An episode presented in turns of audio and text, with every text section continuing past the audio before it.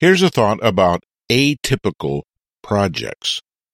Most photographers, at least most of the ones that I know, they have certain genres of photography that they prefer, that they enjoy, that they're naturally attracted to, and they sort of build a career, if you will, around that genre. Maybe the classic is Ansel Adams and his work in Yosemite. He did lots of other work, but that's the one that he's most known for. And most of the other projects he did are so different than that that they seem atypical. I started thinking about this more seriously when I ran across a book by A. A. Milne. That may be a name that's familiar to many of you because he wrote, of course, Winnie the Pooh. And he's known for Winnie the Pooh and the trilogy of books that came out of that. They're terrific, and he probably should be known for those. But that's not the only thing that he wrote. I ran across a book called The Red House Mystery that said it was written by A. A. Milne. And I thought, not the A. A. Milne, not the A. A. Milne of Winnie the Pooh, but sure enough it is. And he wrote lots of other things. And the more I delved into A. A. Milne's writing career, the more I realized that Winnie the Pooh was just one of the things that he did, even though that's the thing he's best known for. And that got me thinking about other atypical projects in the world of photography. For example, Michael Kenna is best known for his landscape work in Japan, particularly for long exposure work with water. But he also did a wonderful book called Calais Lace, and we published a portfolio of that work, very atypical Michael Kenna work, but it appeared in Lenswork number 50. So if you have that back issue, you might want to go and take a look at it because it's really fun, but not at all what you would characterize as typical Michael Kenna work. And I'm fascinated by that. What captivated him to do a project that's architectural, that's nostalgic, that's interiors in the midst of his well known landscape career?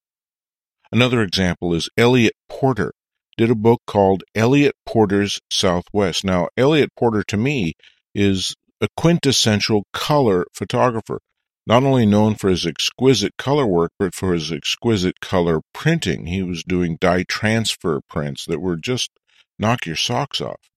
But Eliot Porter's Southwest, that book, is his large format black and white work of, not surprisingly, the desert Southwest. Very atypical. Why did Eliot Porter decide in the middle of his wonderful career to do desert Southwest images in black and white? That fascinates me. Keith Carter is another example, well known for his very mystical and ethereal images. But his first book was called From Uncertain to Blue, and it's the result of his travels going to small towns in Texas and making one photograph per town that might be characterized as partly architectural, partly nostalgia, partly small town America, partly candid portraits, a little bit of everything. And the first town he photographed was Uncertain, Texas, and the last one in the book is Blue, Texas, and so the title From Uncertain to Blue. But not at all the sort of mystical, ethereal, metaphorical work that he's become famous for since that book to me, it's always fascinating to see when artists jump out of their well known genre of work and do something completely different because that speaks of a deep artistic pull. It's so easy to keep doing the work we're famous for, we're known for, and it probably sells. Which makes it even more interesting when an artist jumps to a completely different genre. And in some regards, I think that's an even greater motivation and inspiration than looking at their anticipated, expected, almost artistically defining genre. And obviously, this suggests a project or an approach.